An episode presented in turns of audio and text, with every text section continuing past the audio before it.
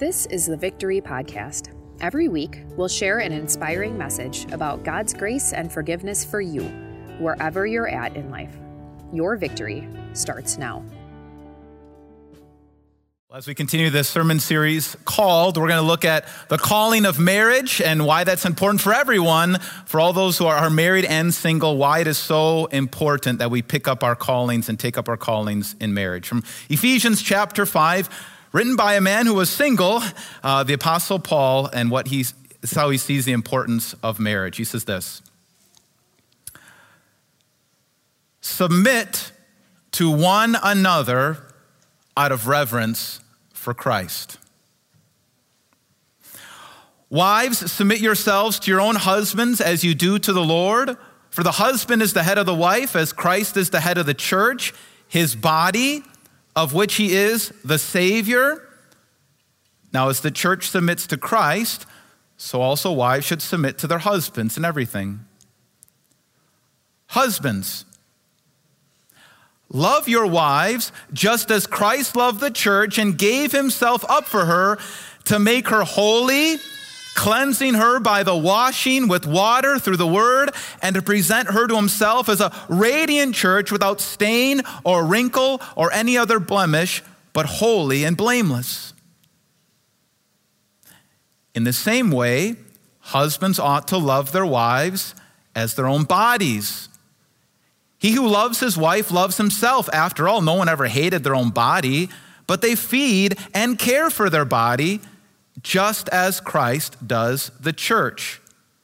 For we are members of his body. For this reason, a man will leave his father and mother and be united to his wife, and the two will become one flesh. This is a profound mystery. But I am talking about Christ and the church. However, each one of you also must love his wife as he loves himself, and a wife must respect her husband. This is the word of the Lord. Let's pray. Lord God, we thank you for gathering us here. It's not an accident that we are here to hear your word. We pray that you would open the scriptures to us and that you would open up our hearts to receive your truth and lead me to preach your word accurately according to how you want it to be done. And don't let anything I'm doing get in the way of your will or your spirit. In your name we pray. Amen. About a hundred years ago, marriage was everything especially in the Western world. Lately, I've been watching the TV show Downton Abbey with my wife. Don't judge. I'm spending quality time with her. And I don't know how many of you watched that show. I think it came out about 10 years ago, but it's about an aristocratic family who in England who, who's in control of this large manor, this, this castle, and the relationship between the lords of the manor and the servants. And in that culture in the Western world about 100 years ago, marriage was everything. Marriage told you your place in society. It told you what your status was. Marriage is what gave your life meaning and purpose. Marriage was the highest calling. Marriage told you what your inheritance would be. And that's why in the TV show, all the scandal and all the drama is around marriage. Because 100 years ago, marriage was everything in the Western world. Now, even today, that idealization, that, that making marriage this idol, this everything, still kind of lingers. I remember speaking with friends in college, and and both guys and gals, we all had this idea that, that we had to get married. And if we didn't get married, our life was not complete. That, that marriage was the thing that was going to complete us, it was going to make our life uh, filled with meaning and purpose. And if we didn't get married, well, then our life wasn't really beginning. But if we idolize marriage, if we think marriage is everything, the pinnacle of our existence, our, our highest calling, then we need to remember that the founder of our faith, Jesus Christ, was never married. And Jesus lived a pretty full life. He saved the world. If we think marriage is the pinnacle of our life, the only thing that makes our life worth living, then we need to realize that the Apostle Paul, who wrote the majority of the New Testament, was never married, never got married. And he changed the world through his, through his mission work and through his writing. He lived a full and complete life as a single man. And so marriage is not everything. But I think in today's culture, there's another ex- extreme where we see no value in marriage, where we don't see the, the importance and the value and the gift that marriage actually is. I remember speaking to a friend of mine, uh, this was about 20 years ago, and he was living with his girlfriend at the time, and he told me, he said, You know, Ben, I don't plan on getting married to her, and I don't plan on getting married to anybody. And then he explained to me why. He said, I don't plan on getting married because everyone in my family who has gotten married, their marriage has failed. And everyone that I know who's married seems miserable. And so he just looked out at marriage and didn't see any importance or value. And it seemed like it wasn't working for anyone. And so I don't blame him for not wanting to get married. But it also kind of plays into maybe of our, our consumeristic, individualistic society as well. That we, that we kind of push off marriage when we have that opportunity because it just seems like too big of a burden, too big of a commitment. It's going to stop me from accomplishing the things that I want to accomplish. And so the tendency in our culture today is to devalue marriage. And neither of those extremes are biblical. As Christians, we should see that marriage is a gift. And so we want to look at our, our, our, sermon series. We're continuing the sermon series called Called, and we're looking at the different callings that we have in our life. Our highest calling, whether we're single or married, is to be a follower of Jesus, to put God first in our life, and to love our neighbor. But today we want to look especially at marriage. And here's the question that we want to answer today why does God want husbands and wives to live out their callings in marriage? Why is this so important to God? Why are Christians so obsessed about talking about marriage? Why do we take up a whole Sunday talking about marriage when it might not seem to apply to everybody? Why do we do this? Why, why does God want us to discuss our callings and to live out our callings in marriage? And to answer that question, we're going to go back to Ephesians chapter 5 and as I mentioned earlier, the Apostle Paul, who wrote this letter to the Ephesians, was a man who himself was never married. And he is the one who writes the longest treatise in the whole Bible. What I just read to you was the longest section in the whole Bible on marriage. If you want to find the, what the Bible says on marriage, you just go to Ephesians 5. This is it. There's not a ton outside of this on marriage and it was written by a man who was single. So, why would a single guy like Paul uphold marriage and encourage marriage and encourage his, his married brothers and sisters in Christ to, to pick up their roles and to take up their roles? Why? Well, as Paul looks at marriage and he describes marriage, he describes it like it's a theater, like a play is going on, and that a husband and wife are playing parts in this drama, this divine drama. So as I read this, I want you to picture a stage, I want you to picture a theater, and a husband and wife are playing their roles, their characters in this play. And what he does first is he brings the wife up on stage, has the wife stand center stage, and he first puts the spotlight on her and he gives her her script. And he says, This is the script. This is how you play your part in this divine drama. He says this Wives, submit yourselves to your own husbands as you do to the Lord. For the husband is the head of the wife, as Christ is the head of the church, his body, of which he is the Savior.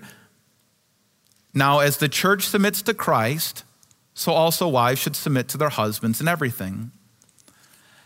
And so when Paul gives the script to the wife and she's standing center stage, the spotlight's on her, she plays the role of what? She plays the character of the church. And so, wives, you, you dress up like the church. You, you're playing the role as the church. You act as the church does. And what's the word that he uses here? Probably the most controversial word in the Western world in 2021. He says, submit. Now, there's a reason that word is controversial, that Paul would say that word. And it's a reason it's controversial today. The reason it's controversial is because there have been men who have used that word as a tool to control, to abuse, to manipulate their wives. And, and if that is what a man thinks he can do, he thinks he can take this word and use as a tool for control, he needs to remember that right before this, the opening line of this section says, Husband and wives, submit yourselves to one another. That there is a mutual submission. Submit yourselves to one another. That's the first thing you need to remember. And if you think that you can, you can use this word to, to harm or hurt or manipulate or abuse, you have to, you'll have to answer to God, the father of your spouse. And I'm a father that has a few, couple daughters and a son. And you don't mess with my daughters, right? And that's what God says here as well.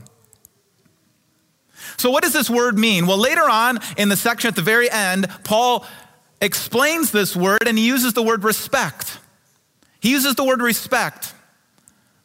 And when the wife respects her husband, she shows us, all of us, whether we're married or single, shows us how the church responds to Jesus. When she says, I respect you, where you all go, let's go, let's do this. I respect you. When she respects her husband, all of us see that's what we get to do as the church. Jesus, I trust you. I respect you. Wherever you want to take me, Jesus, let's go. That's what Paul says the wife will teach all of us in the Christian church. And so now the wife exits the stage, and, and Paul calls up to center stage the husband and he puts the spotlight on the husband and he gives the husband two scripts, two different roles to play. He says this He says, Husbands, love your wives just as Christ loved the church and gave himself up for her to make her holy, cleansing her by the washing with water through the word, and to present her to himself as a radiant church without stain or wrinkle or any other blemish, but holy and blameless. And so, as we think about this, husband, what, what character do you play? What, what role do you play in the church? You're supposed to play the role of Jesus. Those are some pretty big sandals to fill, right? How do you do that? He says, lay down your life for your wife. Put your wife first. Lay down your, your life for your wife. Put her first. Put her before your own agenda, your own will, your own desires, what you want to do. Put your wife first. And when you do, you show us how Jesus put us first. He laid down his life for us to wash us, to cleanse us, to, to make us a radiant church. And that's what you are supposed to carry out as husbands. Husbands, look at your wife as if she's never done anything wrong. Don't bring up the past. Don't, don't, don't bring up her past and don't, don't beat her over the head with, with things that have done, been done wrong in the past. And as you do, as you look at your wife as the most beautiful, radiant, sinless, blameless person who's ever lived, you show all of us, whether we're married or single, you show all of us how Jesus looks at us. How Jesus doesn't bring up our past. How Jesus doesn't attack us or, or hurt us. How Jesus loves us and accepts us and forgives us. You show us all how Jesus loves his people. But he's not done yet. He ends us a second script. He says this In the same way, husbands ought to love their wives as their own bodies. He who loves his wife loves himself. After all, no one ever hated their own body, but they feed and care for their body just as Christ does the church. For we are members of his body. For this reason, a man will leave his father and mother and be united to his wife, and the two will become one flesh. So, again, husbands play this role as Jesus. And the way that, that this is described in the Bible is that the church is the body of Christ and Jesus is our head.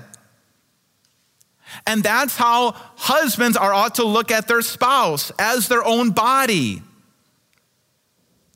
And just like Jesus feeds and cares and protects his body, that's what we're supposed to do as husbands. It's not because she needs you or can't do this without you. You're, that's not why we do this. Husbands, take care of your wife and protect her because when you do, you show the rest of the world how Jesus takes care of us. And then Paul, he reminds us of the definition of marriage. He takes us all the way back to Genesis chapter 2 and it reminds us the definition of marriage. For this reason, a man will leave his father and mother and be united to his wife, and the two will become one flesh. Husbands, when you get married to your wives, you become one body with her. So that's why you take care of her and love her and accept her. And none of us are doing this perfectly. That's why we need to look at the perfect marriage, Jesus Christ, how Jesus has forgiven us if any of us are feeling guilty today, saying, I haven't lived up to that calling, if any of us are feeling beaten down by today, and this is not what my marriage looks like, that's why we look to the perfect one, Jesus Christ, who lived for you, died for you, rose for you, who doesn't hold it against you. You are a forgiven, loved child of God in Jesus Christ. And that's why Paul sums up this whole thing at the end of it. He says this, verse 32 This is a profound mystery. But I'm not talking about marriage. I'm not so concerned about marriage. The profound mystery, I'm talking about Christ and his church. Paul says it's a, a profound mystery to think about how God and his people, how we've been separated from God because of our sin, how our relationship with God has been severed. And the profound mystery is how God is going to bring us back together and be reconciled with Jesus. That's the profound mystery. The profound mystery is how God is going to bring heaven and earth and unite them again at the last day. The profound mystery is how God is going to bring all things back together in unity. That's the profound mystery, Christ and the church. And it blows Paul's mind. Paul can't even believe how is this going to happen? How could Jesus and his church be back together? How, how, how could they possibly be one again? How could we be in God's presence again? It's, it's beyond his understanding. It's a profound mystery. And yet, something that Paul couldn't put all together, the Apostle John, another follower of Jesus, was able to see. On the last pages of the Bible, John got a glimpse as to how Jesus and his people were going to be put back together again. And so this is the last pages of the scriptures. It says this in Revelation chapter 21, it says this. John says, Then I saw a new heaven and a new earth. God's going to make all things new.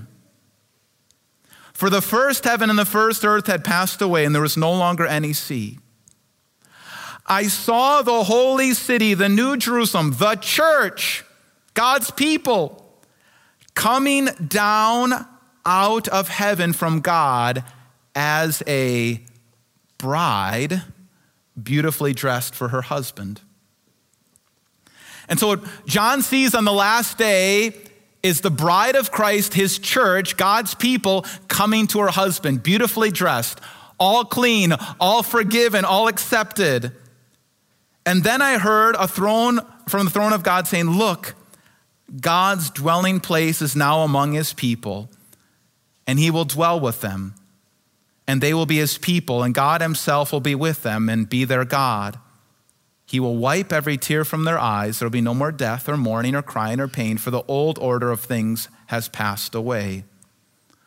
So on the last day, the real marriage, the marriage that all of our marriage is supposed to be pointing to, the real marriage between Jesus and his church will, will happen. The, the end of the world, the renewed world, the resurrection points to the day when there'll be a wedding celebration between God and his people again. So that helps us answer our opening question. Why does God want husbands and wives to live out their callings in marriage? Why do this? Because marriage tells the story of God's relationship with his people. That's what marriage is supposed to pick, point us to. When someone looks at a godly marriage, whether they're single, whether they're married, when they look at a godly marriage, you're supposed to see just a glimpse of God and his people. They're supposed to see this, this divine drama playing out in front of them. They're supposed to see these actors up on a stage acting like Jesus and his people, and they teach us what it's all supposed to look like. That's why it's so powerful and so important that we make marriage a priority. So let's get into the details. How do we do that? How do we do that? See, Paul ends this section by, by re- summing up everything. He says, However, each of you must also love his wife as he loves himself, and the wife must respect her husband. Fulfill your roles. How do we do that? How do husbands do that? He says, Husbands, love your wives as you love yourself.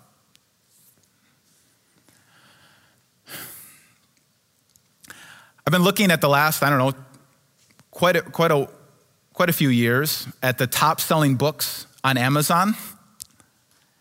And uh, one of the books that just keeps on getting pushed to the top of the list is The Five Love Languages by Gary Chapman. Have you heard of this book? I mean, it was written uh, 20, 30 years ago. And there's been marriage book after marriage book after marriage book that keep on getting put out every year. I mean, hundreds of books every year, thousands of books. And this book continues to be at the top. And if you're not much of a reader, husbands, let me just tell you basically what it means. If you're trying to figure out how do I love my wife, how do I do it? Well, everybody's got a primary love language.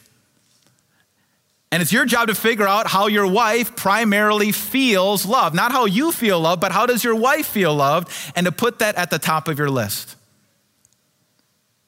And so for some of you, your wives, they feel loved with words of affirmation. That's their love language. And so write them a note. Some of you, your wife feels lo- loved with a gift. So buy her a coffee. Uh, some of you, your wife feels loved with quality time. So watch Downton Abbey, right? Some of you, your wife feels loved with acts of service, and so clean up the kitchen. Some of you, your wife feels love with personal touch, and give her a hug with no agenda. Put that at the top of your list. At the top of your list every day, uh, before cutting the lawn or fixing the drain or going to work or exercising or whatever it is, at the top of your list, the action I can do every day, the action I can do to love my wife, however she feels loved, I'm going to do that action. Husbands, love your wives. Figure out how she feels loved and then do that action every single day. And when you do, you show us how Jesus loves us. Figure out what it is, put that on your to do list, and do it. And then wives, he says, wives, respect your husbands. Now, I've been teaching premarital classes for, you know, was it 10, 11 years now, and I've taught quite a few classes and spoken with, with quite a few uh, couples. And what I found is that this verse is true. I, every man that I've talked to, 100% of the time, and when you ask them, would you rather be loved or respected? Would you rather be loved or respected? And I don't know why this is. I don't know the psychology behind it. I don't know the, the, the, the spirituality behind it. I don't understand it. But what Paul says here, I have seen is true where it says, Wives, respect your husbands, that 100% of the time, husbands will say, I'd rather be respected than loved.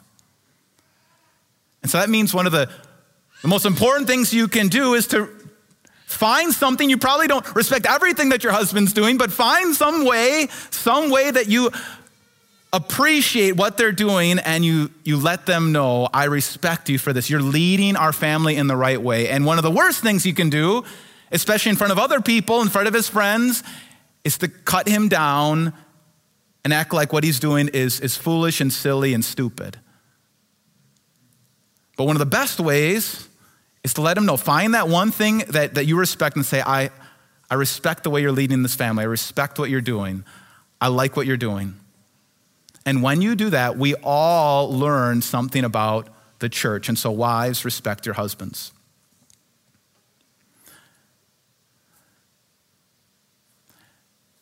Now, let me remind everybody here marriage is not everything. To be married does not mean that you live a complete life. Marriage is not everything. Marriage is not even our highest calling. Our highest calling is to be a child of God, to love God above all things, and to love our neighbors ourselves. That gives us a complete life. That gives us meaning and purpose, whether we're single or married. That's our calling. And yet, marriage does have value. If God has called you to be married, take up that role. Take up your role, take up the script that God has given you, and play your part in this divine drama because we're all watching.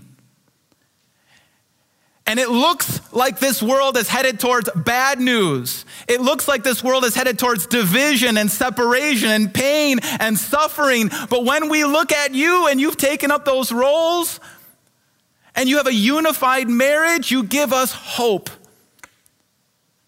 that this story is headed to a happy ending. Amen. Let's pray. Lord God, we come to you today with all of our guilt and our shame and all the ways that we haven't lived up to your callings that, that you've given us, whether we're single or married, and we lay them before your feet. And we ask that you would give us the kind of forgiveness that you promised, that you look at us as a radiant church. You look at us as if we've never done anything wrong, that you wash us again in the waters of our baptism and you call us perfect and holy and blameless. And now, freed from any guilt, any sin, Lord God, we pray that you would lead us to take up our callings. If we're called to be married, that we take up our roles as husbands and wives to play our part in the divine drama to a watching world. In your name we pray. Amen.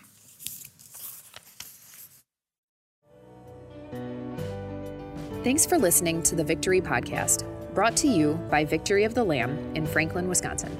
For video sermon archives, more information about us, and to let us know how we can meet you where you're at, go to victoryofthelamb.com.